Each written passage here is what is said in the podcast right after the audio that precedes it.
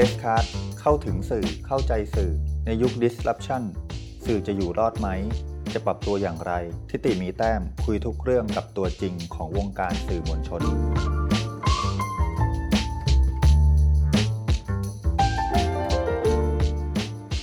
สวัสดีครับ คุณผู้ฟังรายการ p e s c a t ผมทิติมีแต้มกำลังอยู่กับทศลิ้มสดใสนะครับ นักข่าวจาก Daily Poster หนุ่มไฟแรงที่คุณผู้ชมได้ ติดตามสถานการณ์บ้านเมือง ก็จะเจอเขาเสมอๆในการไลฟ์สดของเพจ Daily Poster นะครับ ทศก็เป็นนักข่าวที่มาลงสนามกับเหตุการณ์ชุมนุมทางการเมืองของนักศึกษา แล้วก็เริ่มทำข่าวไปพร้อมๆกัน คือใช้ชีวิตไปพร้อม ๆ กัน ในทั้งฐานะวิชาชีพ แล้วก็ในฐานะที่ติดตามข่าวสารบ้านเมือง โดยเฉพาะคนรุ่นใหม่ไปพร้อม ๆ กัน วันนี้ผมจะชวนทดคุยยาวๆถึงการทำงานประสบการณ์ที่กำลังเริ่มต้น แล้วก็วิธีคิดมุมมองทางการเมืองในฐานะที่เป็นคนรุ่นใหม่ด้วย และในฐานะที่ทำงานสื่อด้วยว่าตัวเองมองวิชาชีพตัวเองยังไง แล้วก็มองเหตุการณ์บ้านเมืองยังไง สวัสดีครับทศครับ สวัสดีครับพี่ทิติครับทศครับทราบว่าวันนี้ที่เราคุยกันเนี่ยก่อนหน้าที่จะมา เริ่มสัมภาษณ์กันเนี่ยนะทศเพิ่งไปทำข่าวประท้วงที่หน้าค่ายทหารมาเล่าให้ฟังนิดนึงครับว่ามันคือเหตุการณ์อะไร ก็คือเหตุการณ์นี้เป็นเหตุการณ์ต่อเนื่องครับ ของวันที่ 22 กันยายนที่ผ่านมาที่หลังจากที่กลุ่มไอรอเอารายชื่อประชาชนมายื่นที่รัฐสภาครับ ก็ทุกคนก็แยกย้ายครับ แล้วก็มีประชาชนคนหนึ่งก็เดินเดินเท้ากลับจากหน้ารัฐสภาไปทางแยกเกียรติกาย แล้วก็ผ่าน บริเวณหน้าค่ายดังกล่าวครับค่ายกองพันทหารม้าที่สี่กองพลที่หนึ่งรักษาพระองค์ แล้วก็หยิบโทรศัพท์มือถือตัวเองขึ้นมาถ่ายภาพป้ายครับ แล้วก็มีนายทหารนอกเครื่องแบบมาพยายามจะขอให้ลบรูปนะแล้วก็เกิดก็คือคนที่ถ่ายเนี่ยเขาก็ไม่ยอมลบนะครับเขาก็บอกว่า อืมไม่ไม่รู้มีกฎข้อไหนแบบอยากให้ทหารชี้แจงว่าผิดกฎหมายข้อไหนอะไรเงี้ยฮะก็ยื้อไปยื้อมา แล้วก็ทหารคนนั้นก็ตามนอกเครื่องแบบอีกสองคน มาแล้วก็มีการล็อกคอ ล็อกแขนพยายามจะแย่งโทรศัพท์ แล้วก็มีประชาชนมาเห็นพอดีมีวินมอไซค์เห็นมีนู่นมีนี่ แล้วก็บังเอิญจังหวะไม้ระยองเนี่ยไม้พานุพงศ์ครับเขาก็นั่งรถแท็กซี่มาเขาจะมาที่ไอรอนี่แหละ แต่ว่าเขาเห็นเหตุการณ์บนแท็กซี่เขาก็เลยรีบลง แล้วก็เรียกพวกมวลชนอาสา พวกกาดพวกคนที่เขารู้จักที่อยู่ยังคงเหลืออยู่นะครับ ที่บริเวณหน้ารัฐสภาก็ก็เฮกันมาแล้วผมก็คือวันนั้นก็อยู่ในเหตุการณ์นี้พอดีด้วยอะไรเงี้ยครับ แล้วก็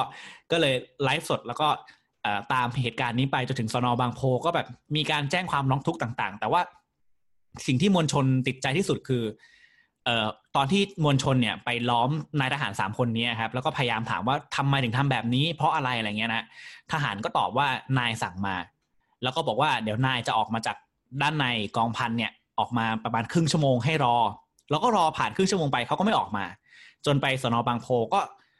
ก็รอนายนายก็ไม่มาสักทีอะไรเงี้ยครับแล้วมวลชนวันนั้นก็เหมือนกับตอนแรกจะปักหลักค้างค้างคืนเลยนะ เพื่อจะเพื่อจะรอนาย แต่ว่าไม้เองเนี่ยก็พยายามที่จะเรียกข่อมแล้วก็ไม่อยากให้มันเป็นที่เดือดร้อนกับเจ้าหน้าที่ตำรวจสอนอนั้นด้วยอะไรเงี้ยครับ ก็เลย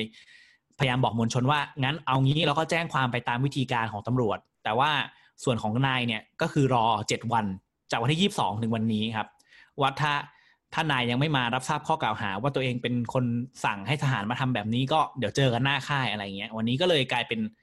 กลายเป็นกิจกรรมนี้เกิดขึ้นครับ ที่ไม้ก็คือเหมือนกับไปทวงถามถึงผู้บังคับบัญชาที่เป็นคนสั่งให้นายทหารสามคนนั้นมาจับกลุ่มอะไรเงี้ยมาอะไรเงี้ยคือ คือประชาชนแค่อยากรู้ว่าทำไมถึงต้องสั่งให้ห้ามถ่ายภาพป้ายด้วยอะไรเงี้ยครับ วันนี้ก็เลยแบบเขาก็เลยไปตั้งแต่สี่โมงฮะแล้วก็พยายามปราศัย พยายามหันลำโพงไปในในรั้วทหารอะไรเงี้ยครับ แล้วก็คือเขาปิดวันนี้ปิดแบบปิด เอาเอาลวดหนามมากั้นนะฮะเป็นเครื่องกีดขวางทหารกั้นข้างใน แล้วก็ล็อกรั้วแล้วก็มีการออกเหล็กแบบออกเพิ่มนะครับการไม่ให้ผักเข้าไปได้อะไรเงี้ยฮะแล้วก็เออก็พยายามปราศัยสักพักหนึ่งก็พยายามจะปีนไป พอปีนไปมวลชนก็ห้ามว่าอย่าปีน เพราะว่ามันจะกลายเป็นการบุกรุกสถานราชการก็ จนสุดท้ายก็คือใช้วิธีการปาไข่เข้าไปด้านในปาไปที่ป้ายของกองพันแล้วก็ เอาสีอะคริลิก สีทาบ้านนะครับ สีแดงขาวน้ำเงิน มาสาดที่บริเวณรั้วแล้วก็ที่ป้ายด้วยอะไรอย่างเงี้ยครับ ก็ประมาณหกโมงเย็นก็เสร็จสิ้นกิจกรรมเขาก็แยกย้ายกันกลับครับประมาณนี้ คือก็ดูไปก็เป็นเป็นการแสดงออกกิจกรรมเชิงสัญลักษณ์ด้วยไม่ใช่แค่ปราศัยอย่างเดียวใช่ไหมครับ ใช่ครับจริงๆเน้นปราศัยน้อยมากครับ ก็จะเน้นเรื่องการแสดงเชิงสัญลักษณ์มากกว่า คือจริงๆคอนเทนต์มันไม่มีอะไรมากก็คือแค่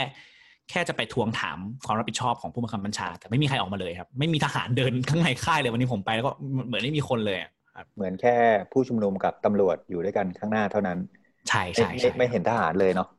ใช่ก็มีทหารเวรนั่งอยู่สองสามคน แต่ว่าเขาก็ไม่ไม่ลุกขึ้นไม่โต้ตอบไม่ออกมาพูดอะไรครับ ก็ถ้าจะพูดในเชิงหมวดข่าวก็น่าจะเป็นข่าวทศจะเรียกว่ามันมันอยู่ในหมวดอะไรครับ ข่าวสิทธิมนุษยชน ข่าวการเมืองห รือข่าวอาชญากรรม จะอาชญากรรมก็ไม่เชิงนะผมว่าไม่อาชญากรรมเออว่ามันคือข่าว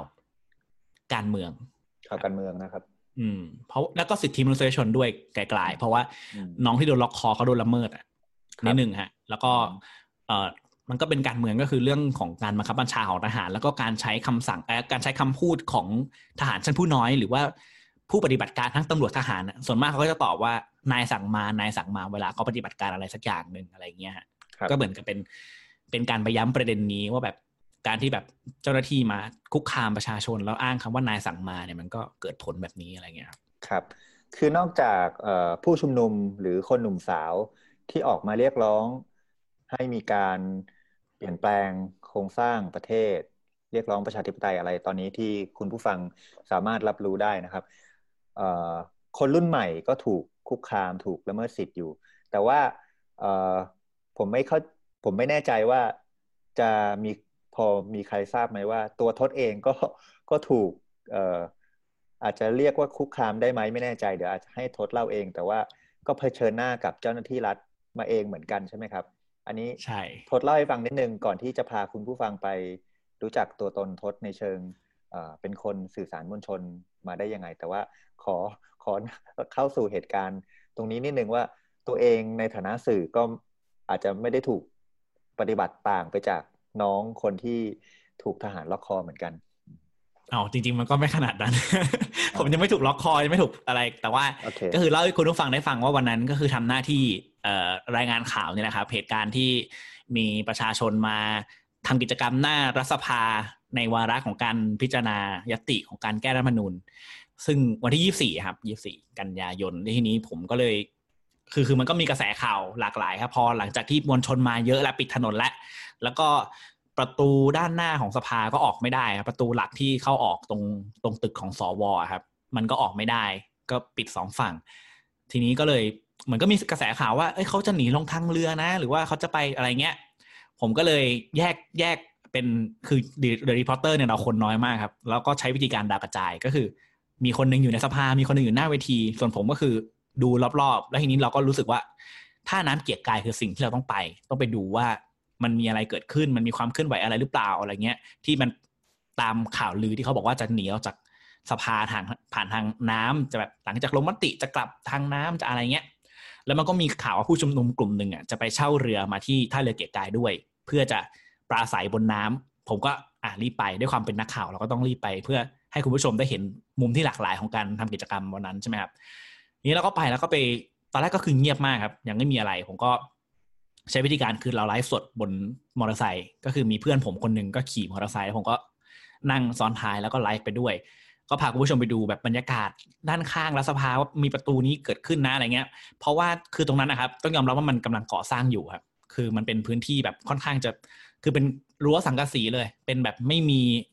มันยังไม่มีสิ่งปลูกสร้างที่มันยังเสร็จสมบูรณ์นะฮะแล้วก็มีวัดแก้วฟ้าจุฬามณีอยู่ฝั่งตรงข้าม ผมก็พาคุณผู้ชมไปดูในวัดในอะไรก็ไม่มีอะไร วนกลับมาทีนี้ผมก็เห็นว่ามีประตูหนึ่งอะมันเปิด มันเป็นประตูรถเข้าออกปกติแล้วเนี่ยมันน่าจะสำหรับพวกคนงานรถปูนรถอะไรพวกนี้ครับเข้าออก แต่วันนั้นน่ะมันมีรถตู้รถอะไรรถส่วนตัวของของคนที่อยู่ในสภาออกมาด้วย ผมก็รู้สึกว่ามันมันน่าเข้าไปดู เพราะว่าประตูเนี้ยมันไม่เคยเปิด ผมก็เคยทำข่าวสภาอะไรอย่างเงี้ยครับ ก็ ก็เลยตัดสินใจกับเพื่อนว่าเราจะขี่มอเตอร์ไซค์เข้าไปข้างใน เพื่อไปดูพาคุณผู้ชมไปดูบรรยากาศในรัฐสภาว่ามันเป็นยังไง แล้วแบบประตูนี้มันเปิดเนี่ยมันมันเชื่อมต่อไปทางไหนอะไรเงี้ยครับ ก็เลยขี่เข้าไป ตอนขี่เข้าไปเนี่ย ทหารเอ้ยตำรวจขออภัยครับตำรวจที่อยู่หน้าประตูเขาก็ถามว่าไปไหน เพื่อนผมมันก็ปากไวมันก็ตอบว่า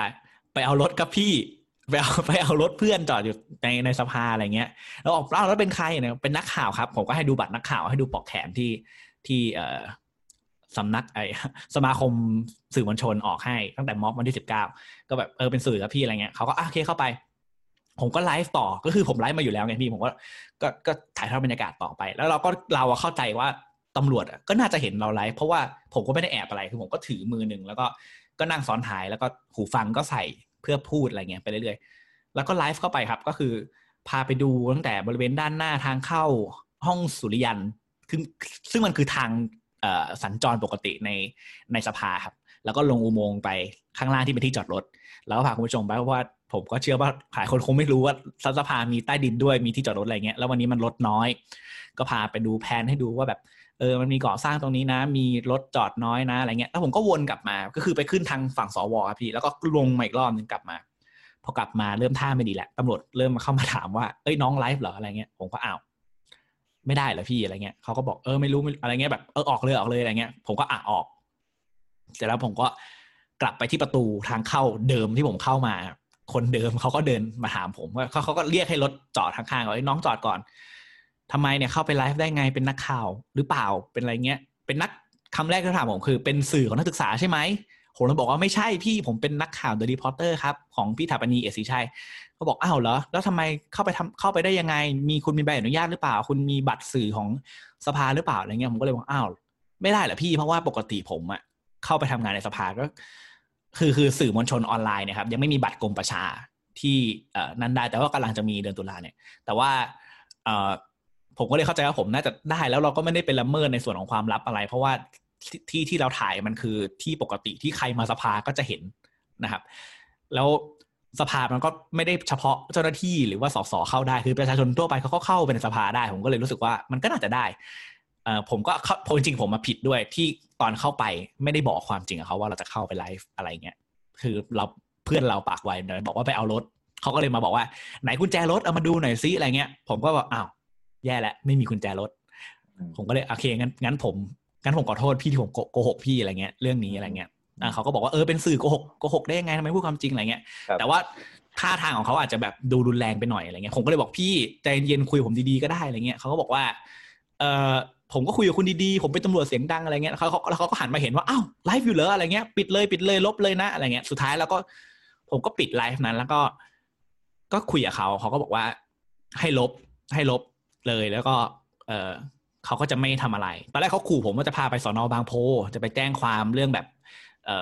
ละเมิดที่ราชการอะไรเงี้ยผมก็ตอนแรกผมก็คิดว่าถ้าไปก็ไปนะ แต่ว่าเออผมก็ขอโทษเขาแหละเขาก็เลยโอเคงั้นงั้นไม่เป็นไรน้องก็ลบแล้วกัน ก็อย่าทำอีกอะไรเงี้ยก็ไปทำงานต่อ ผมก็บอกว่าผมต้องรีบไปทำงานต่อเหมือนกันเออเขาก็บอกเขาก็ให้ไปอะไรเงี้ยครับ แล้วก็ก็มีชาวเน็ตก็แคปไปแล้วก็เลยกลายเป็นว่านั้น แต่ว่าจริงๆแล้วผมก็อยากบอกทุกคนนะว่า ผมก็รู้สึกผิดเหมือนกันกับสิ่งที่ผมทำไป เพราะว่า เออเราก็ไม่ได้บอกความจริงกับเจ้าหน้าที่ ทำให้เขาทำงานยากอะไรเงี้ยผมก็เข้าใจผู้บังคับเอ่อผู้ใต้บังคับบัญชาทุกคนนะครับ แต่ว่าเออการที่เขาพูดกับผมแรงๆก็ตกใจนิดนึงเหมือนกัน เป็นถือเป็นครั้งแรกของการทำงานภาคสนามเลยไหมครับ ที่เจอเออเขาเรียกว่าอะไรเผชิญหน้ากับกับกับเจ้าหน้าที่รัฐที่ที่ที่มาแอดแท็กเราถือเป็นครั้งแรกเลยครับ ใช่ใช่ถือเป็นครั้งแรกเลย เพราะว่าปกติแล้วก็ไม่มีปัญหาอะไรแบบนี้ครับ ทีนี้คุณผู้ฟังครับ ผมจะชวนคุณทศย้อนกลับไปก่อนที่จะเข้ามาอยู่ในสนามข่าวนี้นิดหนึ่งว่าทศมีแพชชั่นอะไรมีมีความอยากอะไรที่ทำให้เข้ามาอยู่ในวิชาชีพสื่อมวลชน ก็จะชวนทศคุยตรงนี้แหละครับว่าอะไรทำให้ทศตัดสินใจเรียนอ่อมาทางด้านสื่อครับ คือผมเนี่ยเป็นเด็กบ้านนอกเลยครับ ที่แทบจะไม่ไม่รู้เลยซ้ำว่าถ้าจะไปเป็นนักข่าวเนี่ย ควรจะทำอะไรอะไรเงี้ยแต่ว่าสิ่งที่รู้คือ ผมเป็นคนชอบพูด คือตั้งแต่เด็กแล้วตั้งแต่ผมจำความได้ก็ประถมอะไรเงี้ยแล้วก็ชอบขึ้นเวทีไปร้องเพลงหรือว่าชอบไปพูดทำกิจกรรมที่เกี่ยวกับการพูดเล่านิทาน สุนทรพจน์ทำทุกอย่างก็คือ อะไรที่เราจะได้พูด แล้วก็ทำให้คนอื่นแบบ แบบนี้ก็ผมมาชอบเวลาแบบ เราเราคำพูดของเราทำให้คนมีความสุขแบบเป็นผู้นำสันทนาการอะไรเงี้ยครับพี่ผมก็ทำกิจกรรมเป็นนักกิจกรรมคนหนึ่งตั้งแต่ตั้งแต่เรียนจนมาถึงมัธยม สิ่งที่ผมอยากเรียนมากที่สุดคือนิเทศศาสตร์วารสารศาสตร์อะไรเงี้ยเพราะผมรู้สึกว่าผมอยากจะเป็นพิธีกรอยากจะเป็นนักข่าว อยากจะเป็นผู้ประกาศ อยากอยู่ในทีวี อยากอยู่ใน อยากอยากใช้คำพูดของเราหรือใช้ทักษะที่เราชื่นชอบการพูดเนี่ยทำประโยชน์ให้กับสังคม แล้วบวกกับ พอหลังๆเนี่ยเราก็เริ่มติดตามการเมืองมากขึ้นด้วยตอนเราเรียนนะครับ เราก็เลยรู้สึกว่าเออถ้าเรากันเป็นนักข่าวน่าจะตอบโจทย์เราที่สุดเพราะว่าเราอะมี passion ทั้งเรื่องของประเด็นสังคม เราสนใจประเด็นต่างๆ แล้วก็แล้วเราก็อยากพูด อยากจะบอกเล่าในเรื่องต่างๆอะไรเงี้ยครับผมก็เลยเลือกมาเรียนที่คณะวารสารที่ธรรมศาสตร์ ก็จริง ๆ แล้วเเด็กที่เรียนคณะนี้มันค่อนข้างจะน่าเศร้านิดหนึ่งนะครับ พี่เพราะว่าในคณะแบบเนี้ยมันมี มันมันสอนสกิลที่เราสามารถไปทำอะไรได้หลายอย่างมาก คือจริงๆเหมือนรู้เป็นเป็ดอะคือเรารู้หมดเลยว่าต้องทำยังไง แต่ว่าเฮ้ยถ้าถ้าเป็นนักข่าวต้องต้องต้องต้องเน้นหนักตรงไหนต้องอะไรยังไงแล้วก็เราก็ยังไม่หาคำตอบกับตัวเองไม่ได้ จนจนจนจะจบปีสี่คณะก็บังคับฝึกงานครับ ก็คือต้องทำเล่มจบแหละ ต้องฝึกงานต้องหาประสบการณ์ ทีนี้ตอนแรกผมก็ลังเลมาก เพราะว่ามันก็มีอีกเจ้าหนึ่งที่เขาอยากให้ผมไปช่วยอะไรเงี้ย ผมก็จะไปแล้วแล้วไปคุยกับอาจารย์ อาจารย์เขาก็เป็นอาจารย์ที่เห็นเราตั้งแต่ปีหนึ่งปีสองว่าเราแบบมีทักษะอะไรยังไงอะไรเงี้ยครับเขาก็เลยบอกว่าไม่ได้ อย่างเธอต้องแบบไปลองเป็นนักข่าวเลยต้องลองทำเนี่ยไปอยู่กับพี่ฐปณีย์ เอียดศรีไชยเขาทำ The Reporters อยู่อะไรเงี้ยซึ่งตอนนั้น Reporters เป็นแบบเพจเล็ก ๆ มากแบบ ไม่ค่อยมีคนรู้จักเพราะว่าจริงๆ Reporters เป็นองค์กรเล็ก ๆ มากครับพี่จนตอนนี้ยังมีคนไม่ถึงสิบคนเลย ก็เอ่อ อาจารย์ก็เลยแนะนำเพราะว่าอาจารย์เป็นอดีตบก.มติชน อาจารย์แดง วิไลวันไม่รู้พี่รู้จักปะนั่นแหละครับเขาก็แนะนำว่าให้มาทำกับพี่แยม ผมก็ก็พยายาม contact พี่แยม ซึ่งก็พี่แยมก็เป็นคนที่คุยแบบไม่มีเวลาว่างในการโทรศัพท์เลยอะไรเงี้ยก็จนกว่าเออจนจนได้เราได้มาฝึกงานกับพี่แยมประมาณสองสามเดือนนะครับ จนโควิด ผมก็หยุดไป แล้วก็กลับมาใหม่ ก็มาทำตอนแรกก็ทำฟรีแลนซ์ประมาณครึ่งเดือน แล้วพี่แยมก็ รับเป็นพนักงานประจำเป็นคนแรกของของบริษัท Reporters เลย คือไม่เคยรับใครเข้ามาเลย หลังจากที่ตั้งบริษัทมาอะไรเงี้ยครับปกติเขาก็รับแบบเออเขาเรียกว่าฟรีแลนซ์รับ stringer ส่งข่าวมาอะไรเงี้ยครับ ก็พี่แดมก็เลยแบบเออเอ็นดูเราก็รับเรา แต่ว่ารีพอร์เตอร์เป็นองค์กรที่แบบ ผมมาทำงานแล้วผมชอบ เพราะว่า ผมรู้สึกว่าตั้งแต่เราเป็นเด็กฝึกงานนะครับ คือผมรู้สึกว่ามันได้ทำในสิ่งที่เราอยากจะทำคือ โจทย์ของพี่เขาคือเขาโยนแค่งานอะมาให้เรา แต่ว่าประเด็นในนั้นอะเราอยากเราสนใจเรื่องอะไร เราอยากไปทำต่อเรื่องอะไร เราสามารถต่อยอดได้หมด แล้วเราอยากพูดอะไรเราก็จะได้พูดในนั้น แต่ว่าเรื่องจรรยาบรรณสื่อเนี่ยผมก็ concern พอสมควรเพราะว่ายิ่งยิ่งในยุคที่ทุกอย่างมันเร็วมาก ยิ่งแบบเราเป็นสื่อออนไลน์ด้วยแล้ว เราไม่ได้มีบรรณาธิการที่จะกรองเราทุกอย่าง อย่างเช่น การไลฟ์ของผมเนี่ยคือ คือการที่ผมพูดไปหรืออะไรเงี้ยทุกอย่างมันก็ออกไปเลย on air ทันทีผมมันไม่ได้มีคนจะมา ตัดมาอะไรใช่ไหมครับ ผมก็เลยต้อง concern เรื่องเรื่องจรรยาบรรณและโชคดีเราเรียนในคณะวารสารมา ซึ่งมันก็เน้นเรื่องของจรรยาบรรณสื่อนี่แหละ ที่เป็นพื้นฐานในการเรียน เราก็เลยเข้าใจว่าการจะเป็นสื่อที่ดีที่จะทำให้คนแบบได้รู้ความเป็นจริง ข้อเท็จจริงที่เกิดขึ้นในสังคมมันต้องทำยังไงอะไรอย่างเงี้ยครับแล้วอืมนั่นแหละครับ ผมก็เลยนั่นแหละพี่อาจจะไปเห็นโพสต์ผมใช่ไหมใน Facebook ที่แบบว่าพูดถึงเรื่อง passion อะไรเงี้ยคือ คือการมาเป็น สื่อสารมวลชนนะมันเป็นในสังคมไทยคือเขาค่อนข้างดูถูกนะคือตอนตอนผมเรียนมัธยมปลาย ผมก็บอกครู คือตอนนั้นผมก็เรียนสายวิทย์ด้วย เรียนห้องโครงการวิทย์คณิตของโรงเรียนเลยคือแบบห้องต้นๆอะไรอย่างเงี้ยแล้วผมก็บอกว่าอยากเรียนนิเทศเขาก็บอกว่าจะเรียนทำไมนิเทศอะเป็นพิธีกรเหรอเป็นนักข่าวเหรอใครเรียนเรียนคณะอะไรมาเขาก็ทำได้ เธอไปเรียนอย่างอื่นดีกว่า ไปเรียนเป็นผู้พิพากษาไปเรียนเป็นรัฐศาสตร์ ไปเรียนเป็นอะไรก็ได้ที่แบบ ได้คอนเทนต์มาสุดท้าย การสื่อสื่อมันคือวิธีการ แต่ว่าเนื้อหามันอยู่ที่คณะอื่นๆอะไรเงี้ยทำไมถึงไม่ไปเรียนในในแบบนั้นอะไรเงี้ย ผมก็เลยแบบตอนแรกผมลังเลมากเอาจริงก็มีลังเลอยู่นิดนึงว่าแบบ หรือจะไปอย่างอื่นดี แต่ผมรู้สึกว่า เราเลือกในสิ่งที่ตัวเราจะมีความสุขมีความชอบดีกว่าอะไรเงี้ยครับผมก็เลยเลือกวารสารท่ามกลารที่ก็มีหลายคนที่ไม่เห็นด้วย แต่ว่าพ่อแม่ผมเป็นคนไม่ปิดกั้นเรื่องนี้เลยก็เลย ก็เลยลองทำมาเป็นมาโดยตลอดอะไรเงี้ยครับ จน จนจิกฟลุกมากครับกับการได้เป็นนักข่าวในเวลารวดเร็วแบบเรียนจบแล้วได้ทำงานเลยคือฟลุกจริง ๆ ครัทีนี้เอ่อเมื่อกี้ที่ทศพูดเรื่องว่าทศก็ concern กับเรื่องจรรยาบรรณนิดนึงอะเนาะแล้วผมก็อยากเอออยากจะรู้เหมือนกันว่าเราเราต้อง balance ตัวเองยังไงในในในช่วงเวลาที่เราทำงานแล้วมันแม้ว่าจะมีบรรณาธิการ แม้ว่าจะมีเจ้านาย แม้ว่าจะมีพี่ก็คือพี่แยมถาปนีเนี่ยอคอย ไกด์ประเด็นคอยแจกโจทย์อะไรให้ แต่ว่าถึงเวลาแล้วทศก็ไลฟ์ไปเนี่ย แล้วเราจะชั่งตวงยังไงให้มันอยู่ในกรอบอยู่ในหลักจรรยาบรรณที่เราเรียนมา เพราะว่าพี่พี่แยมก็คงมากรองในช่วงเวลาไลฟ์ไม่ได้เนาะแต่ว่าอะไรคือสิ่งที่เราต้องต้องยึดเป็นหลักเลยว่า ถ้าเกิดหนึ่งสองสามสี่เราจะปิดไลฟ์หรือเราจะเลือกที่จะไม่ไลฟ์หรือว่าถ้าไลฟ์แล้ว พลาดไปแล้ว เราจะแก้ปัญหามันยังไง เออเราเล่าให้ฟังนิดนึงเพราะว่าผมเองก็โตมาในยุคกระดาษใช่ไหมครับ แล้วก็เข้าสู่ออนไลน์ แล้วแล้วก็มาเบิกเนตรเอาช่วงที่มันไลฟ์สดกันเยอะๆอะไรแบบเนี้ยคือการไลฟ์สำหรับผมอะคือ เอ่อมันคือการถ่ายทอด ภาพเหตุการณ์ให้มันเกิดขึ้นจริง ตรงนั้นนะครับงั้นสิ่งที่ผมยึดมั่นคือข้อเท็จจริงทุกอย่างที่เกิดขึ้น คือ ผมจะไม่พยายามเชื่อข่าวลือที่มันจะมาแบบบอกข้างหูเราอะเวลา สมมุติเราอยู่ในม็อบหรืออะไรเงี้ย พี่มันจะมีมันจะมีคนเดินมาบอกเราเยอะมากว่าแบบเฮ้ย อันนี้เขาจับแล้ว อันนี้เขาจับแล้ว อันนั้นเขาจะอย่างนี้คือผมจะหรือแบบอย่างวันสนามหลวงเนี่ยครับ ที่แบบเขาเตรียมรถเมย์มาปิดแล้วจะมีสลายการชุมนุมจะอะไรเงี้ยคือผมรู้สึกว่าอะไรแบบเนี้ยใครก็พูดได้คืออันนี้เมื่อวันที่สิบเก้าใช่ไหมครับใช่ใช่สิบเก้ากันยาครับคือคืนนั้นมันมันเป็นมันมีข่าวลือเยอะมาก ว่าแบบ เดี๋ยวจะสลายตีสามอะพอตีสามไปตีห้าอะไรเงี้ย คือผมก็แบบยังไงคือสิ่งที่เราทำคือเราต้องเช็คครับพี่คือผมถึงจะเป็นการไลฟ์ก็ตามแต่ผมจะไม่พูดในสิ่งที่ผมยังไม่เห็น คือพี่แยมจะเป็นคนบอกผมเสมอว่า การไลฟ์มันไม่ใช่การพูดไปเรื่อยอ่าพี่แอนจะสอนผมอย่างนี้นะการไลฟ์ไม่ใช่การพูดไปเรื่อยมันคือการพูดที่เราเตรียมมาแล้วว่าเราจะพูดอะไรจะพูดอย่างไร ไม่ใช่เห็นอะไรก็พูดไปก่อน แต่เราต้องเช็คก่อนว่าสิ่งที่เราเห็นมันเป็นมันจริงหรือเปล่า สิ่งที่เราได้ยินมาจริงหรือเปล่า ถ้าเราไม่เห็นกับตาไม่ได้ยินด้วยหูเนี่ยอย่าเพิ่งเชื่อว่าเป็นความจริงครับงั้นวันนั้นวันนั้นผมสิ่งผมทำก็คือผมก็ขึ้นมอไซค์แล้วก็พาคุณผู้ชมเนี่ยประมาณสองสามพันคนที่อยู่กับผมดึกๆ ก็ก็พาไปดูตามจุดต่างๆ เลย ที่เขาบอกมีรถเมย์มาปิดอะผมก็ไปดูอะมีปิดจริงครับ ไปเอาจุดที่หนึ่งไปจุดที่สองสามสี่แล้วตัวนี้ออกได้ตัวนี้ออกไม่ได้ แล้วก็พาอ้อมไปดูหลังรถเมย์ก็หลังรถเมย์เขาเตรียมหน่วยควบคุมฝูงชนมาเปล่าเขาเตรียมอะไรเงี้ยผมก็พยายามซอสแซะไป ก็เข้าไปดูก็ไม่มีอะไรก็คือปิด ปิดเฉยๆอะไรเงี้ยผมก็เลยเออก็แล้วก็ลองคุยกับตำรวจลองคุยกับคนนู้นคนนี้ดู คือเราก็ต้องให้น้ำหนักกับ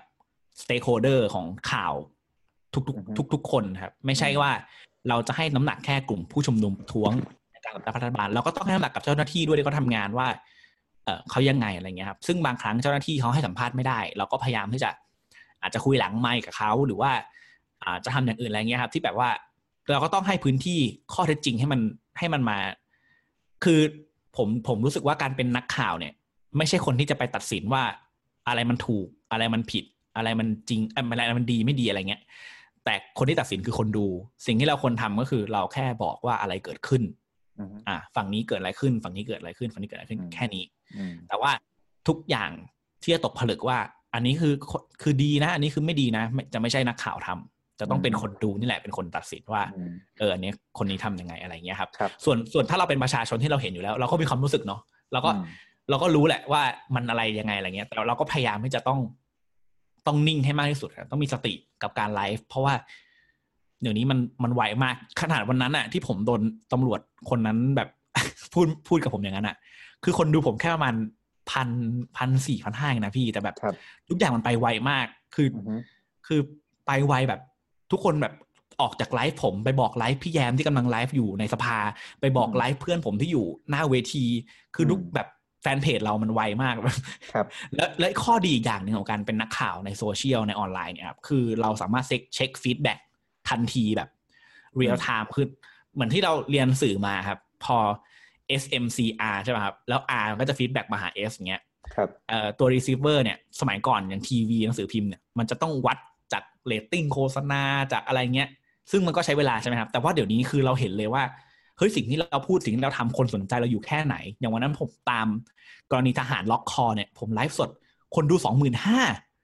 เรารู้เลยว่าเฮ้ยตอนนี้คนกำลังแบบไอ้นี่เราแบบเยอะมาก เราต้องตั้งใจในการที่จะแบบพูดอะไรทุกอย่างออกไปต้องแบบ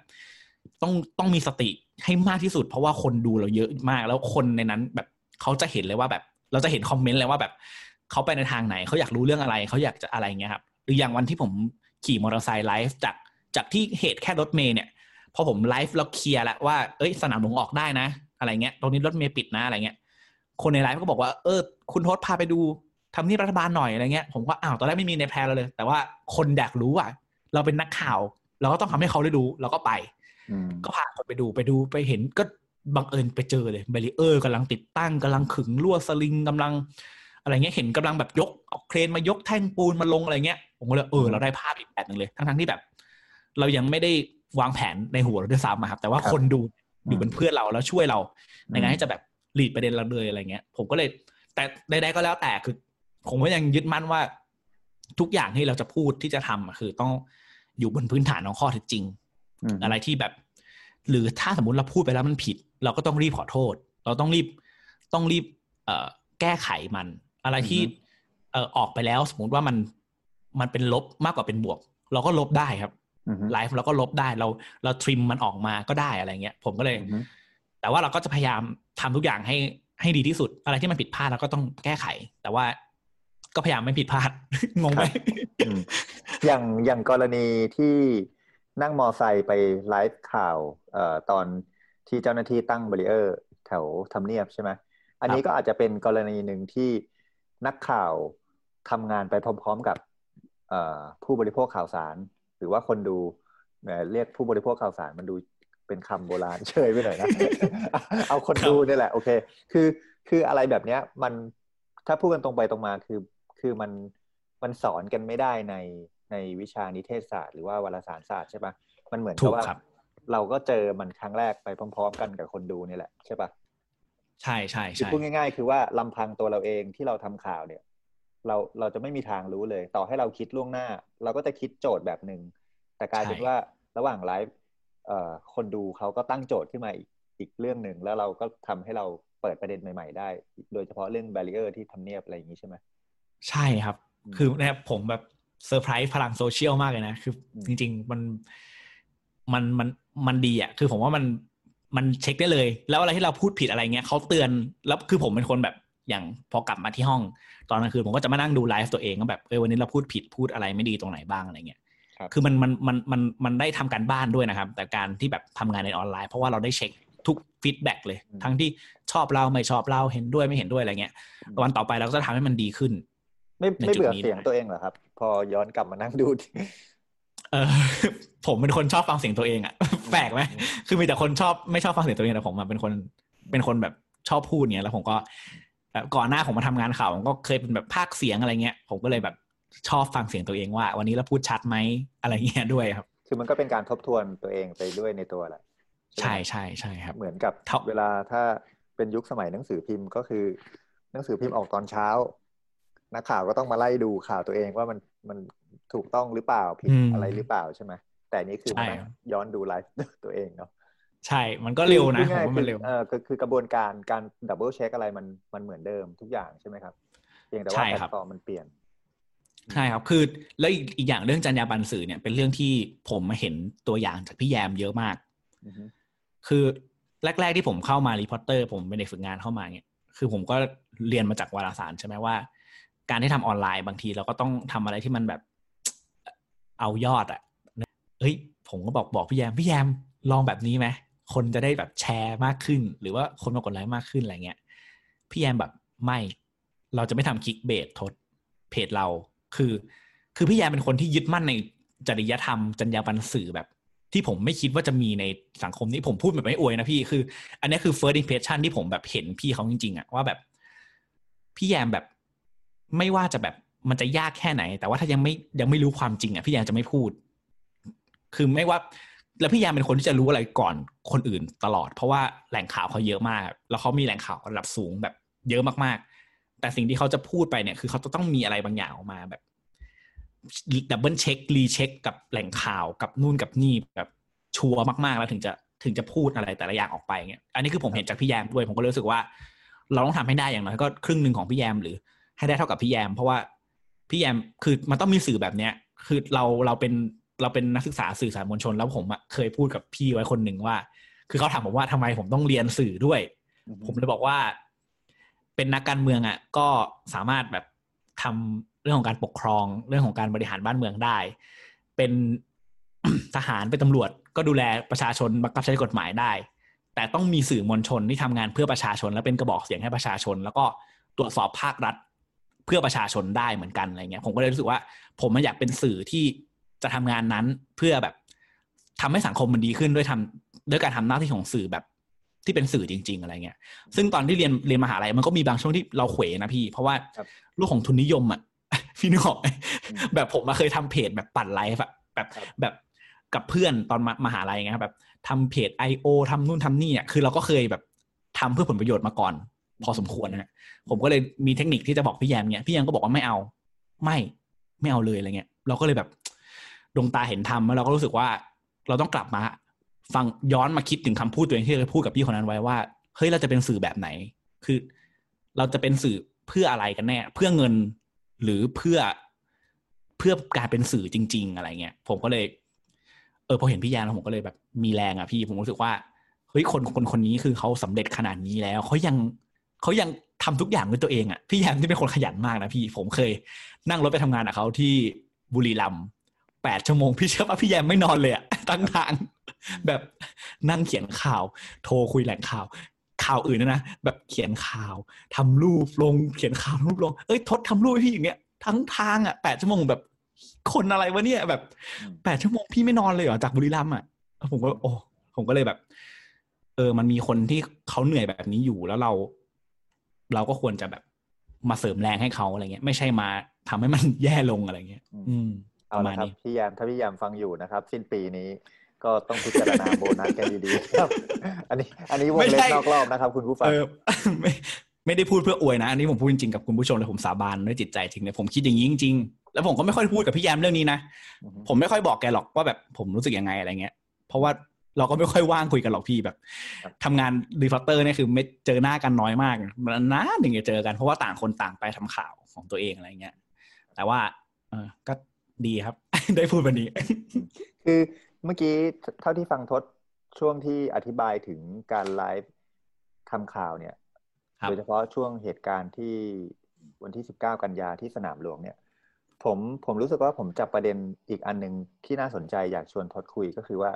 คือคือการทำข่าวมันไม่ได้เท่ากับการ live Facebook เท่านั้นใช่ไหมแต่ว่ามีการเช็คแหล่งข่าวอีกฝั่งหนึ่งนอกจากผู้ชุมนุมโดยอาจจะโดยเฉพาะเจ้าหน้าที่รัฐหรืออะไรอย่างเงี้ยแปลว่า แปลว่ามันมีการทำข่าวอยู่นอกเหนือไปจากการ live Facebook ด้วยถูกไหมผมผมเข้าใจถูกไหมใช่ใช่ครับ คือผมอยากจะคือพูดง่ายคือ เวลาคุณผู้ฟัง เอ้ยคุณผู้ชมเห็นทางไลฟ์ทาง page The Reporters เนี่ย อันนั้นที่เห็นเนี่ยไม่ใช่ทั้งหมดของของข่าวที่นักข่าวต้องการจะเล่าถูกไหมใช่ครับเอออันนี้มันมันเป็นวิธีคิดยังไงเล่าให้ฟังนิดหนึ่งครับ คือพี่อ่าอีกแล้วพี่แยมอีกแล้ว คือพี่แยมอาจจะบอกผมว่าการ live Facebook มันคือเครื่องมือในการทำข่าว แต่มันไม่ใช่มันไม่ใช่ข่าว ข่าวมันเกิดจากการที่เราอะ จะต้องก็คือวิธีการทำข่าวแบบเดิมอะพี่ คือการต้องเช็คกับแหล่งข่าว เช็คกับ stakeholder ของข่าว ใครมีประโยชน์ใครเสียประโยชน์ใช่ไหมครับก็ต้องเช็คทั้งสองฝั่ง คนที่อยู่ตรงกลางอะไรเงี้ยคือเราต้องเช็คหมดว่าแบบใครใครใครใครอะไรเงี้ยการไลฟ์มันคือเครื่องมือหนึ่งเท่านั้น เพราะฉะนั้นแบบเอ่อทั้งหน้าจอเวลาคนเห็นออนไลน์เงี้ยคือสิ่งที่ผมทำที่ผมพยายามทำที่สุดอะคือการสัมภาษณ์คนที่ใครก็ใครก็ได้อะคือ ไม่จำเป็นว่าต้องเป็นนักการเมืองหรือเป็นแกนนำแต่ผมอยากคุยกับคนทั่วไปว่าเขาคิดยังไงอะไรเงี้ยเพื่อจะให้คนในไลฟ์เห็นว่าเออบรรยากาศมันเป็นแบบไหนอะไรเงี้ย แล้วก็ระหว่าง off scene ที่มันเราไม่ไลฟ์เราก็พยายามไปคุยกับเจ้าหน้าที่ คนที่เขาจะคุยกับเราได้ ว่ามันเป็นยังไงมันอะไรอย่างเงี้ยเพราะว่า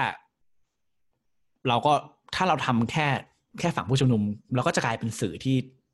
ไม่มีความ balance ใช่ไหมครับเราก็ต้องเช็คข้อเท็จจริงที่มันเกิดขึ้นทั้งหมดอะไรเงี้ยก็คือแบบบางคนน่ะ ผู้ชุมนุมมาเห็นแค่ตำรวจเดินแถวเขาก็เขาก็กลัวแล้วว่าจะไปเอาแก๊สน้ำตา แต่พอผมไปหาตำรวจตำรวจก็บอกว่าไม่ใช่นี่คือการเปลี่ยนเวรปกติของการมาคุมม็อบ มันก็ต้องมีการเปลี่ยนเวรทุกสองสามชั่วโมงก็ต้องเปลี่ยนผัดกันคนนึงไปนั่งคนนึงมายืนอะอย่างนี้ผมก็ได้รู้จากเจ้าหน้าที่ เพราะฉะนั้นการเป็นนักข่าวก็คือการที่เราจะต้องทำข่าวนี่นะครับ แต่แค่แพลตฟอร์มเราเปลี่ยน วิธีการเครื่องมือเราเปลี่ยน แต่วิธีการทำข่าวเหมือนเดิม ก็คือก็คือจะต้องเอ่อเน้นเรื่องของการเช็คกับ stakeholder ให้ได้มากที่สุดทุกฝั่งอะไรเงี้ย คือแหล่งข่าวผมอาจจะยังไม่สูงเท่าพี่แยม พี่แยมมันจะมีแหล่งข่าวเป็นผู้บัญชาการนู่นนนั่นใช่ไหมแต่ผมก็พยายามที่จะแบบอะผอบอผอบอร้อยอะไรเงี้ยผอบอหมู่ตรงนั้นก็ได้อะคุยกับใครก็ได้ที่แบบเขาพอจะคุยกับเราได้อะไรเงี้ยที่จะแบบช่วยเขาว่าเออข้อเท็จจริงนี่เขารู้เป็นยังไง แล้วก็แล้วก็จะได้มาเวทกันอะไรเงี้ยครับแต่เอาจริงการคุยกับตำรวจในม็อบค่อนข้างยากนิดนึงครับพี่ เพราะว่าตำรวจชั้นผู้น้อยเขาไม่สามารถพูดกับเราได้เลย ผมก็เลยจะต้องแบบบางทีก็ต้องต้องขัดแบบตัดไลฟ์หรือว่า ให้ให้ตากล้องไปถ่ายอย่างอื่นไปก่อนแล้วผมก็ไปคุย แล้วค่อยแบบมาเพื่อจะบอกอะไรเงี้ยครับคือพูดง่ายคือก็เป็นการเช็คข่าวอีกทางหนึ่งที่ที่คนที่กำลังชมไลฟ์อยู่ เขาอาจจะไม่ได้มีประสบการณ์ในการเช็คข่าวของเราไปด้วย แต่ว่าเราก็จะเราก็จะเอามาเล่าให้คุณผู้ชมฟังเป็นนั่นแหละใช่ไหมใช่ใช่ครับทีนี้มันมีอีกประเด็นหนึ่งที่ผมคิดว่าน่าชวนทดคุย แล้วก็คุณผู้ฟังที่สนใจ แวดวงสื่อสารมวลชน อาจจะรู้สึกว่าเป็นประเด็นที่น่าสนใจด้วยที่เราจะพยายามชวนคุยกันตอนนี้นะครับ ก็คือว่าเวลา live Facebook เนี่ยโดยเฉพาะเหตุการณ์ทางการเมืองเนี่ยพูดง่ายๆก็คือว่าเราอยู่ท่ามกลางขั้วความคิดถูกครับ ที่คนเห็นต่างกันอาจจะหลายฝ่ายก็ได้ แต่ว่าเราเราพูดหยาบๆว่ามันมีสองฝ่ายแล้วกันเนาะแล้วมันเกิดปะทะกันทางความคิดแรงๆเนี่ย เวลาเวลาทศ live Facebook เนี่ย โดยเฉพาะการชุมนุมของนักศึกษาที่ผ่านมาเนี่ย มันมันมีความยากหรือความท้าทายยังไงในการที่เราจะ balance อารมณ์คุกรุ่นของคนที่ที่กำลังเดือดที่กำลังแบบว่าเต็มที่แล้วอะ่ะอยากจะอยากจะระเบิดออกมา แต่ว่าโอเคเขาก็ระบายออกมาทาง comment ของของการไลฟ์สดของ The Reporters เนี่ยเนาะ แต่แต่ว่าเราก็เห็นได้ใช่ไหมครับว่ามันเต็มไปด้วย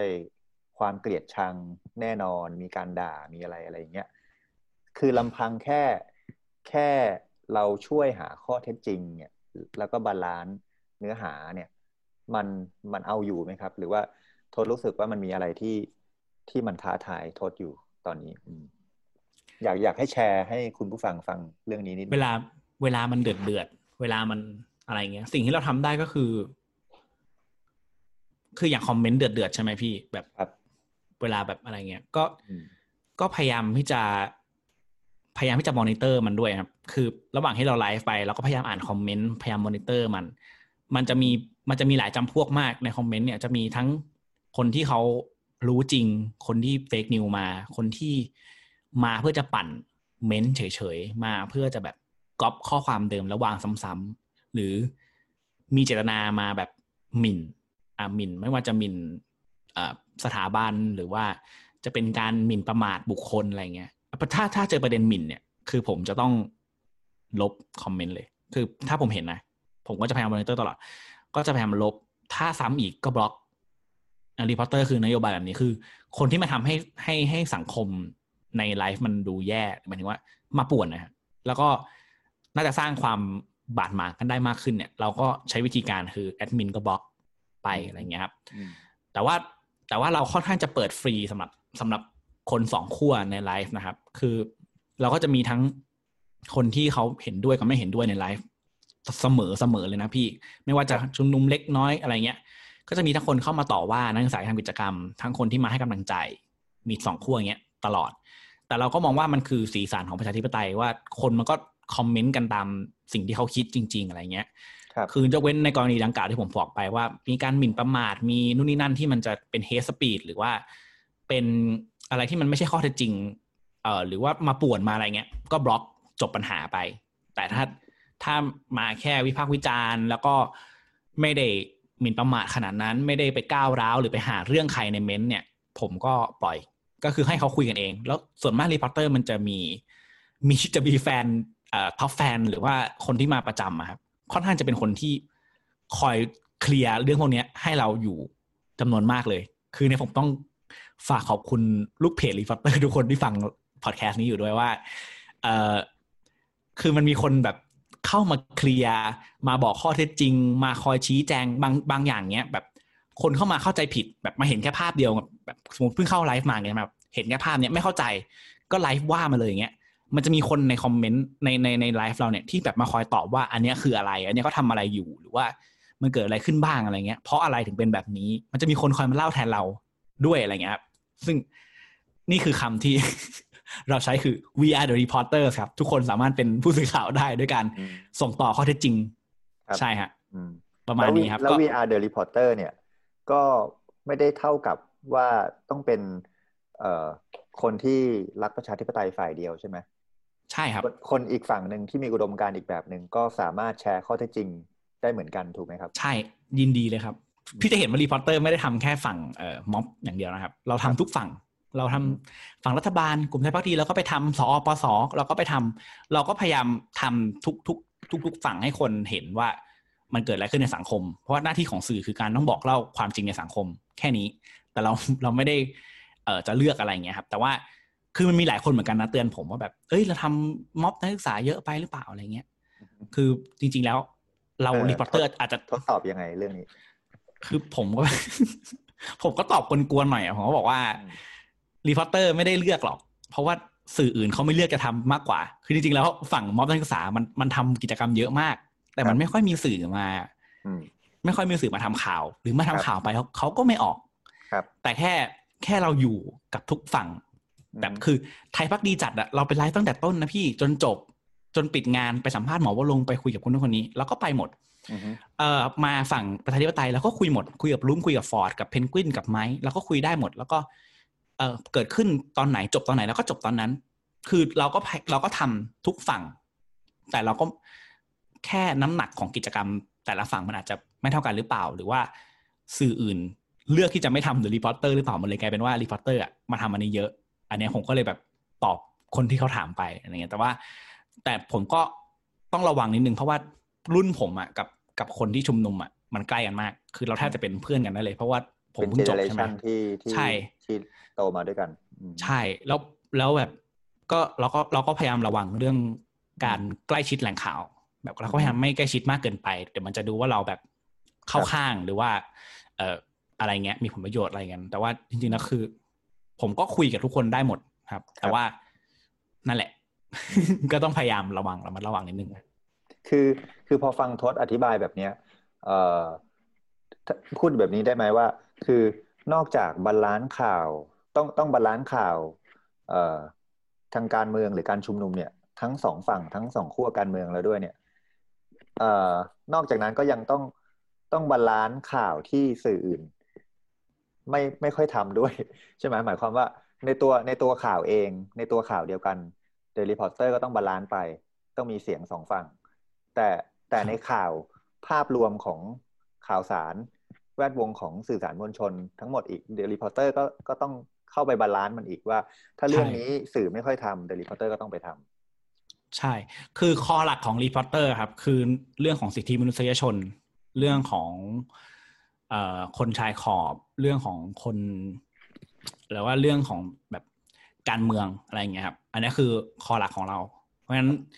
เรื่องของการเมืองตอนนี้กับสิทธิมนุษยชนมันคาบเกี่ยวกันมาก คือมันมันเป็นเรื่องของสิทธิ์มันเป็นเรื่องของอะไรเงี้ยอืมแล้วก็บางครั้งสื่อหลักก็ผลักให้คนพวกนี้กลายเป็นคนชายขอบด้วยแบบอืมผลักเขาออกไปอะไรเงี้ย ผมก็คือเราก็เลยต้องต้องพยายามนำเสนอข้อเท็จจริงที่มันเกิดขึ้น จากปากของเขาเองจากเหตุการณ์ที่มันเกิดขึ้น ให้คนผู้ชมได้ ได้เห็นอะไรเงี้ยครับครับ คือพูดประมาณนี้ง่ายๆคือถ้าถ้าเราดูสนามสื่อทั้งหมดโดยรวมของประเทศเนี่ย มันมันอาจจะ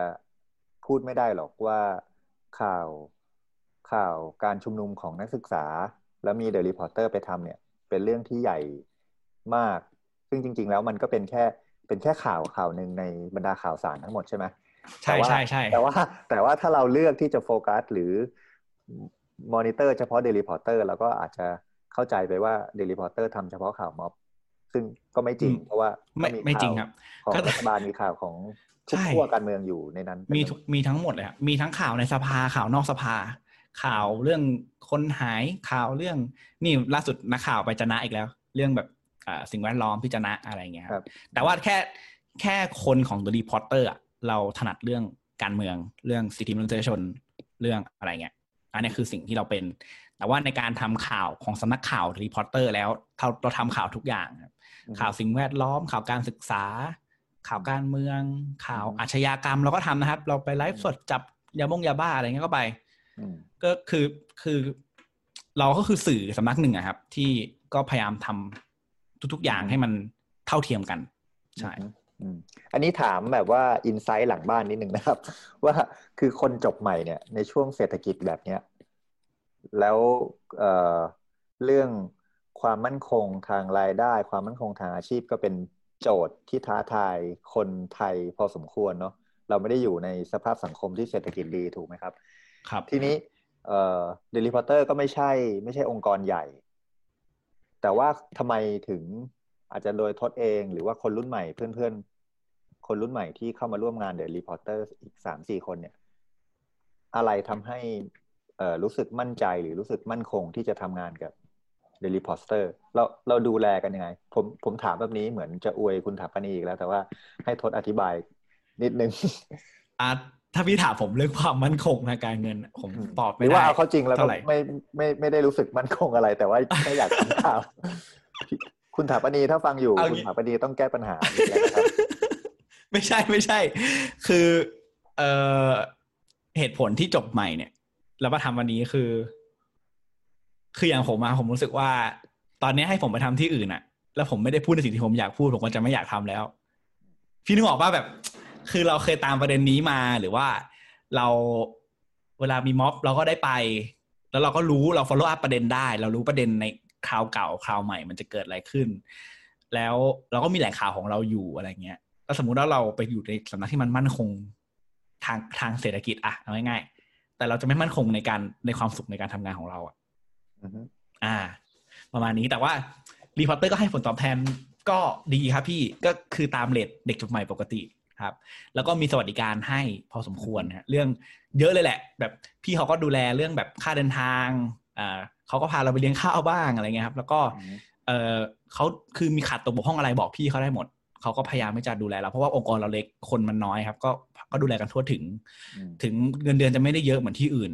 ที่แบบบางเพื่อนบางคนแบบอาจจะสตาร์ทสองหมื่นอะไรเงี้ย ผมไม่ถึง แต่ว่าแต่ว่าหนึ่งก็คือเราเราทำตรงนี้แล้วเรามีความสุขสองก็คือเราได้เป็นตัวเองอือฮึสามก็คือเออพี่ๆเขาแบบ take care เราแบบครับ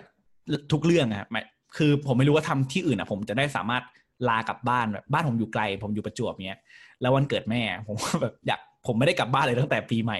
อือฮึผมก็แบบอยากลากลับไปเลี้ยงข้าววันเกิดแม่เพราะว่าเราเพิ่งทำงานอะไรเงี้ยอือฮึ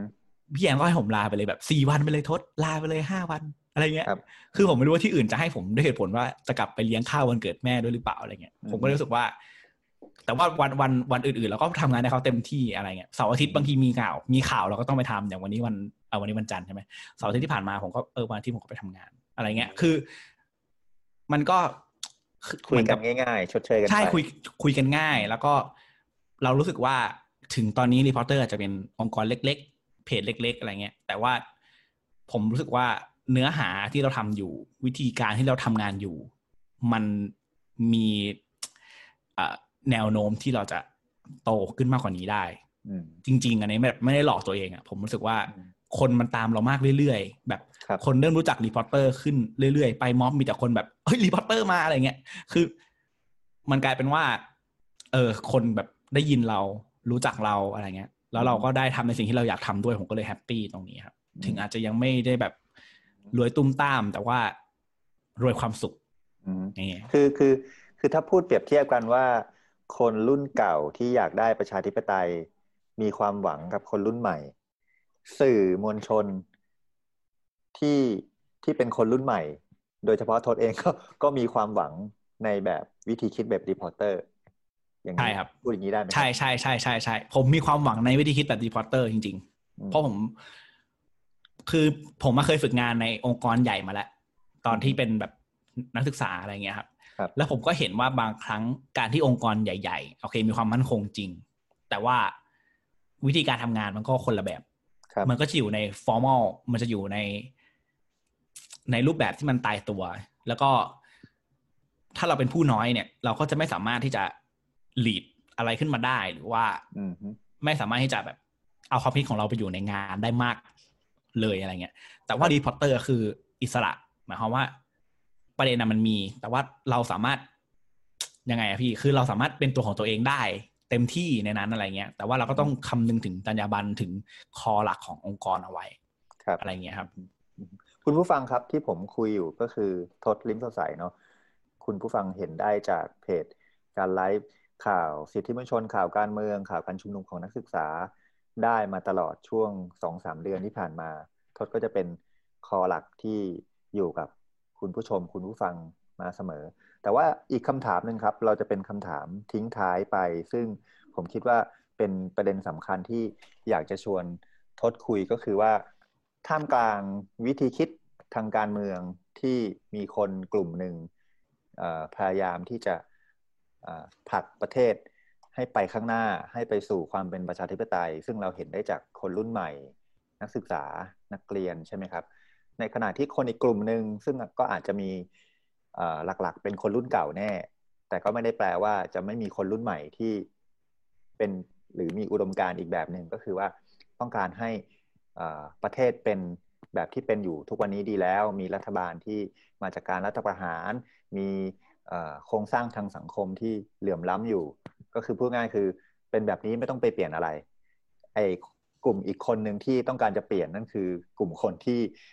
ถ้าใช้คำที่พูดกันเยอะๆหน่อยก็คือพวกช่างชาติอะไรอย่างนี้ใช่ไหมครับ แต่ว่าโทษเองเนี่ยก็คือเป็นนักศึกษาที่โตมาพร้อม ๆ กันกับรุ่นคนที่กำลังเรียกร้องประชาธิปไตยตอนนี้ใช่ไหมครับถ้าถ้าถามกันแบบไม่เกรงใจก็คือว่าเราเราบาลานซ์วิชาชีพตัวเองยังไง กับข้อเรียกร้องที่ถ้าพูดกันตรงๆ ก็คือว่า มันก็มีความชอบธรรมของมันอยู่ ในการที่พยายามจะทำให้สังคมไทยเป็นประชาธิปไตย ในขณะที่ตัวทศเองที่เป็นคนรุ่นใหม่ ที่เติบโตมา generation เดียวกันกับนักศึกษาที่ออกมาชุมนุมเนี่ย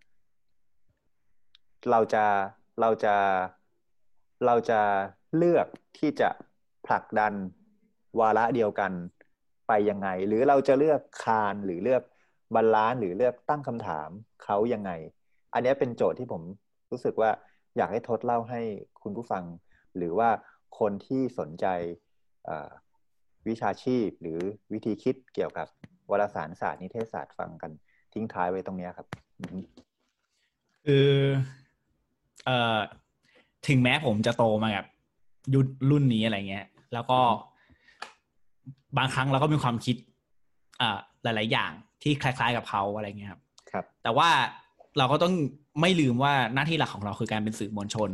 นะครับสื่อมวลชนนั่นคือคนที่ต้องหน้าที่หลักของสื่อมวลชนคือการเป็นกระบอกเสียงให้กับประชาชน แล้วก็ตรวจสอบการทำงานของรัฐอันนี้คือสิ่งที่เราเรียนมาจากวิชาของวารสารศาสตร์จรรยาบรรณสื่อ แล้วเราก็ต้องยืนอยู่บนหลักข้อเท็จจริง แต่ว่าเรื่องของความหลากหลายของความคิดเนี่ย ผมมองว่านี่คือสิ่งปกติของประชาธิปไตย คือคือเราต้องไม่เราต้องไม่ต้องห้ามปฏิเสธเลยว่า การที่มีคนบางกลุ่มพยายาม บอกว่าประเทศควรเป็นอย่างนี้ดีแล้วเนี่ย เป็นเรื่องที่ผิด คือจริงผมว่าเขาก็ไม่ผิด เพราะว่ามันก็เป็นมันก็เป็นสิทธิ์ของเขาที่เขาจะคิดอย่างนั้นแล้วเราควรจะให้เกียรติให้คุณค่าความเป็นมนุษย์ ให้คุณค่าของความเป็นคนความเป็นพลเมืองของทุกคนเท่าเท่ากัน ถ้าหากเราพูดว่าเราอยากเป็นประชาธิปไตย ซึ่งผมกล้าพูดว่าผมอะอยากก็คือใฝ่หาประชาธิปไตย เช่นเดียวกับทุกคน ใช่ไหมครับเพราะฉะนั้นผมรู้สึกว่าการปัญหาของสังคมตอนนี้คือการที่เราอาจจะมองข้ามเรื่องของความเป็นคนเพราะว่าเอาเรื่องของความคิดทางการเมืองมาตัดสินกันมากเกินไป กับบางทีเราไปชี้หน้าคนอื่นว่าเป็นสลิม แล้วก็ลดทอนคุณค่าความเป็นมนุษย์ของคนอื่น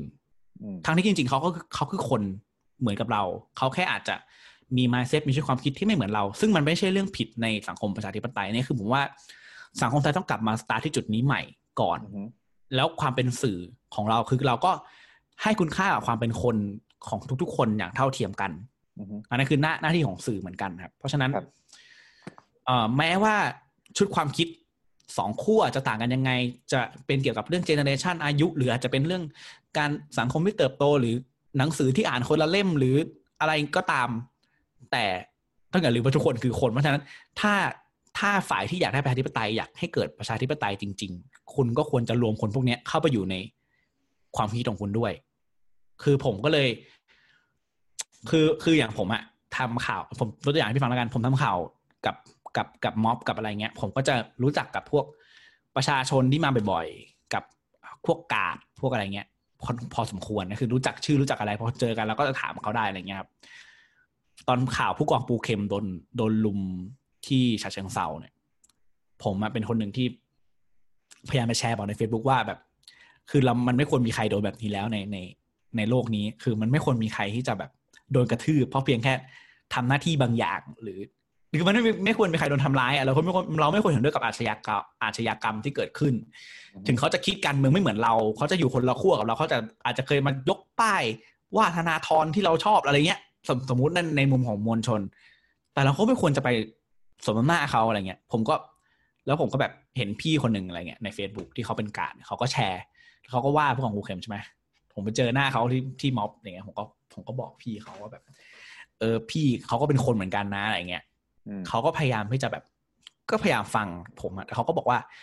คือเขาโกรธไงคนพวกนี้เขาโกรธแต่ผมก็ต้องบอก ผมก็ต้องพูดกับเขาว่าแบบ เอ้ย ถ้าสมมุติว่ามันเป็นอะลองเปลี่ยนกันนะเป็นใครก็ได้โดน หรือเป็นจ่ายนิวโดนตอนนั้นนะเราก็โกรธใช่ไหมคือ มันไม่ควรมีใครโดนแบบนี้ คือถ้าเขาผิดเขาก็ควรรับโทษตามกฎหมายเขาควรถ้าเรายังเคารพในประชาธิปไตยเรายังเชื่อในกระบวนการยุติธรรมเราก็ต้องปล่อยให้มันเป็นไปตามนั้น ไม่ควรมีใครมาโดนทำร้ายแบบนี้ ถึงมันจะเป็นอะไรก็ตามอะไรเงี้ย ผมก็เลยแบบก็ต้องพยายามพยายามแบบหมายถึงว่านอกจากทำข่าวเรื่องความเป็นคนให้มากแล้ว เราก็ต้องพยายามคุยกับคนที่เขาอาจจะบางครั้งเขามีอารมณ์มากกว่าเหตุผลอะคือผมต้องยอมรับไปนะจริง ฝ่ายประชาธิปไตยคนที่เอาอารมณ์ในเหตุผลก็เยอะ คือเราก็ต้องพยายามคุยให้เขาแบบ เออ มองในหลักการในเหตุผลมากขึ้นว่าเฮ้ยถ้าคุณใฝ่หาสังคมประชาธิปไตยคุณต้องคิดถึงคนทุกคน ไม่ว่าเขาจะเป็นใครก็ตาม ถูกไหมฮะ ผมก็เลยนี่แหละฮะก็สิ่งที่ผมทำผมรู้สึกว่า คนรุ่นใหม่ ไม่ว่าจะเป็นใครสังคมอะคือเราสิ่งที่เรามีมากกว่า หมายถึงว่า สิ่งที่เราเรียกว่าอะไรคอนเซิร์นหรือว่าเราเรียนรู้มากกว่า ที่ผมคุยกับหลาย ๆ คนมานะกับม็อบรุ่นนี้กับม็อบรุ่นก่อน คือความรู้จุดแข็งของของเด็กรุ่นนี้คือความรู้ เพราะฉะนั้นผมไม่อยากให้แบบ เอาอารมณ์หรือเอาอะไรมา เราควรจะใช้ความรู้ใช้เหตุผลในการที่จะคุยกับคนอื่น ถึงเขาจะเป็นคนคิดต่างหรือเขาจะเป็นคนที่อยากจะทำอะไรเรา อยากจะทำร้ายเราก็ตาม แต่ว่าเราต้องเอาความรู้อะบอกเขาเราต้องเอาความจริงบอกเขาเอาเหตุผลบอกเขาอะไรเงี้ยนะครับคือผมตอบผมตอบคำถามพี่ปะเนี่ยผมพูดไปเนี่ย ตอบอยู่ตอบอยู่ คือคือผมเข้าใจอย่างนี้ได้ไหมว่า แม้ว่าทศจะเป็นเจเนอเรชันเดียวกับคนที่เรียกร้องประชาธิปไตย และว่าถ้าพูดกันตรงๆ ก็คือว่าตัวเองก็ต้องการประชาธิปไตยเหมือนกัน ใช่แต่ว่าเราไม่สามารถที่จะใช้วิชาชีพสื่อมวลชนเนี่ย ไปดิสเครดิตคนอีกใช่หนึ่งใช่ ไม่สามารถครับพูดง่ายก็คือว่าการต่อสู้ประชาธิปไตยในภาพรวมเนี่ย มัน มันไม่สามารถที่จะไปยืมเครื่องมือ หรือว่าวิธีคิดของฝั่งที่กำลังต่อสู้กันอยู่มาใช้บ่อนทำลายกันได้ถูกไหมโดยเฉพาะวิชาชีพสื่อมวลชน เราก็จะไม่ทำอย่างนั้นใช่ครับ เราควรจะพูดตามความเป็นจริงที่มันเกิดขึ้นไม่ใช่ว่าแบบมาดิสเครดิตคนอื่น แบบนั้น ถึงเขาจะเป็นคนที่คิดไม่เหมือนเราหรือ หรืออะไรก็ตามอะไรเงี้ย อืมคือใช่ไหมคือเราไม่อยากให้ใครมาทำกับเราเราก็อยากทำกับใคร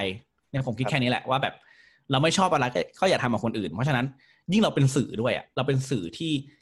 เออหลายคนเรียกว่าเราคือฐานันดรที่สี่เราคือ gatekeeper เราคือ watchdog เพราะฉะนั้นคุณคือประตูของการสื่อสารนะคุณจะเปิดอะไรให้คนอีกร้อยอีกพันคนได้รู้เนี่ย มันคือสิ่งที่คุณเลือก เพราะฉะนั้นคุณต้องเลือกความจริงแล้วคุณก็ไม่ต้องคือผมอะเอออย่างนึงคือผมแบบอ่าจะพยายามไม่เอาอารมณ์หรือเอาความรู้สึกของตัวเองอะเข้าไปในข่าว เลยอะไรเงี้ย ทั้งการเขียนข่าวหรือการไลฟ์อะไรก็ตาม เพราะว่าจริง The Reporters ไม่ได้มีแค่ไลฟ์นะครับ มีข่าวเขียนด้วย มีนู่นนี่นั่นด้วยที่เราต้องทำอะไรเงี้ย เพราะฉะนั้น เออนั่นแหละฮะจรรยาบรรณนะครับ มันคือสิ่งสำคัญที่คนเป็นสื่อควรจะคอนเซิร์นในในยิ่งในชั่วโมงนี้ด้วยนะครับอืมถ้าอย่างนี้พอถ้าทดคุยกันตรงๆนะคุณผู้ฟังก็ หรือว่าก็อาจจะรู้กันอยู่แล้วว่า ทดเลือกข้างประชาธิปไตยแน่นอนถูกไหมครับ ก็ผมว่าเราไม่ผิดนะ ถ้าเราเลือกข้างประชาธิปไตยในประเทศที่มีประชาธิปไตยเนี่ยใช่ไหมแต่ว่า แต่ว่าพอพอพูดแบบนี้แล้วเนี่ยในแง่การทำงานเนี่ย มันทำให้ทดรู้สึกยากหรือท้าทายกว่าเดิมไหมว่าเราจะต้องอยู่กับคนที่ต่างไปหรือว่าคนที่กำลังมีอารมณ์พร้อมที่จะพร้อมที่จะปะทะกันตลอดเวลา ทั้งสองขั้วการเมือง โอเค ฝ่ายประชาธิปไตยทศอาจจะรู้สึกว่าคุยง่ายหน่อย เพราะว่า มันมีอุดมการเดียวกัน แล้วมันมันไม่ต้องอธิบายเยอะ แต่ในกลุ่มคนอีกกลุ่มหนึ่งที่ที่เขาไม่ได้เชื่อเรื่องประชาธิปไตย แต่ว่า แต่ว่าทศก็ต้องมีวิวิชาชีพที่ต้อง balance ไปเนี่ย เวลาเราประกาศตัวว่าเราเลือกประชาธิปไตยแน่ๆมันในในเชิงการทำงานมันทำให้ตัวเองทำงานยากไหมครับเอ่อมันมันมันอาจจะแบบว่าเสียแหล่งข่าวบางคนไปที่เขาไม่อยากจะคุยกับทศ The Reporters เพราะว่า เขาอาจจะคิดว่าทศ The Reporters เป็นอะไรล่ะ ควายแดงหรืออะไรอย่างนี้ใช่ไหมไม่ใช่เอ้ยผมว่าคนเลือกประชาธิปไตยไม่จะเป็นเป็นควายแดงนะครับ คืออมนั่นแหละ คือโอเคเราอาจจะไม่รู้ผมก็ไม่รู้เหมือนกันนะผมยังไม่เคยเจอปัญหานี้นะพี่ว่าแบบอืมไปคุยกับใครแล้วเขาไม่อยากคุยเพราะว่าเราแบบทำข่าวม็อบเยอะ หรือว่าเราใฝ่หาประชาธิปไตยเนี่ย คืออืมคือผมรู้สึกว่าการที่ เราเป็นสื่อเราพูดว่าเราอยู่ฝั่งประชาธิปไตยเนี่ยไม่ได้แปลว่าเราเลือกข้างนะคือ เพราะว่าเราอยู่ในระบอบประชาธิปไตยอันมีพระมหากษัตริย์ทรงเป็นประมุขใช่ไหมพี่เพราะฉะนั้นถ้าเราบอกว่าเราเลือกเผด็จการดิเราล้มล้างกับปกครองถูกปะอืมจริง ๆ แล้วอะเออนั่นแหละผมก็เลยแบบ ซึ่งซึ่งผมก็บอกแล้วประชาธิปไตยมันคือการรวมทุกคนอยู่ในนั้นอะแล้วการที่ทำงานกับกับกับกับอีกขั้วตรงข้ามเนี่ย ส่วนตัวผมไม่มีปัญหานะผม ผมรู้สึกว่าผมผมมาอยากที่จะทำให้มากขึ้นกว่าตอนนี้ด้วยซ้ำเพราะว่าเอาจริงตอนเนี้ยผมอะ คือในในในในองค์กรรีพอร์เตอร์มันก็จะมีหลายคนใช่ไหมพี่ คือ พี่แยมก็จะให้ผมมามาฝั่งนี้แบบค่อนข้างจะบ่อยหน่อย เพราะว่าผมมีแรงข่าว มีนู่นนี่นั่นที่แบบรู้จักอะไรเงี้ย มันก็ค่อนข้างจะทำงานง่าย ครับ อืม จริงๆผมก็เคยขอเขานะว่าแบบ อยากไปทำของไทยพักดีอะไรเงี้ยบ้างอะไรเงี้ย แต่เขาก็แบบว่า เขาก็เตือนว่าแบบ อย่าพึ่งเลยอืมยิ่งยิ่งเรามีข่าวว่าแบบกับตำรวจคนนั้นด้วยอะไรเงี้ย เดี๋ยวเขาจำหน้าได้เดี๋ยวจะแบบมีปัญหาอะไรเงี้ย ก็อืม เลี่ยงได้ก็เลี่ยง แต่ว่าสำหรับตัวผมผมผมไม่ติดนะ คือออฮึผมก็อยากคุยอยากจะอะไร เพราะว่าหน้าที่ของสื่ออะพี่เราไม่ควรจะเลือกว่า เราอยากคุยกับคนนี้ไม่คุยกับคนนี้ แต่ว่าเราเราก็ควรจะเล่าทุก ๆ อย่างที่มันเกิดขึ้นให้ทุกคนได้รู้อะไรเงี้ยอืม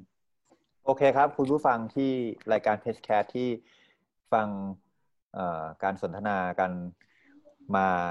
ร่วมๆชั่วโมงนะครับ นี่คือทศ ลิ้มสดใสจาก The Reporters ที่คุณผู้ฟังสามารถจะเจอเขาทางเพจ The Reporters ได้ไป ไม่รู้จะนานแค่ไหนตราบใดที่ยังมีการชุมนุมยังมีการเรียกร้องประชาธิปไตยอยู่ เราก็มั่นใจได้แน่ ๆ ว่าทศจะไม่หายไปไหน ถูกไหมครับ ไม่หายครับยังไม่หายครับ โอเคงั้นก็เราขอบคุณคุณทศมากครับ แล้วก็เอาไว้เจอกันในสนามแล้วก็คุยทักทายกันได้ วันนี้ก็ขอบคุณทศมากครับ ขอบคุณครับพี่ทิติขอบคุณคุณผู้ฟังทุกคนครับ ครับ สวัสดีครับทศครับครับ สวัสดีครับครับ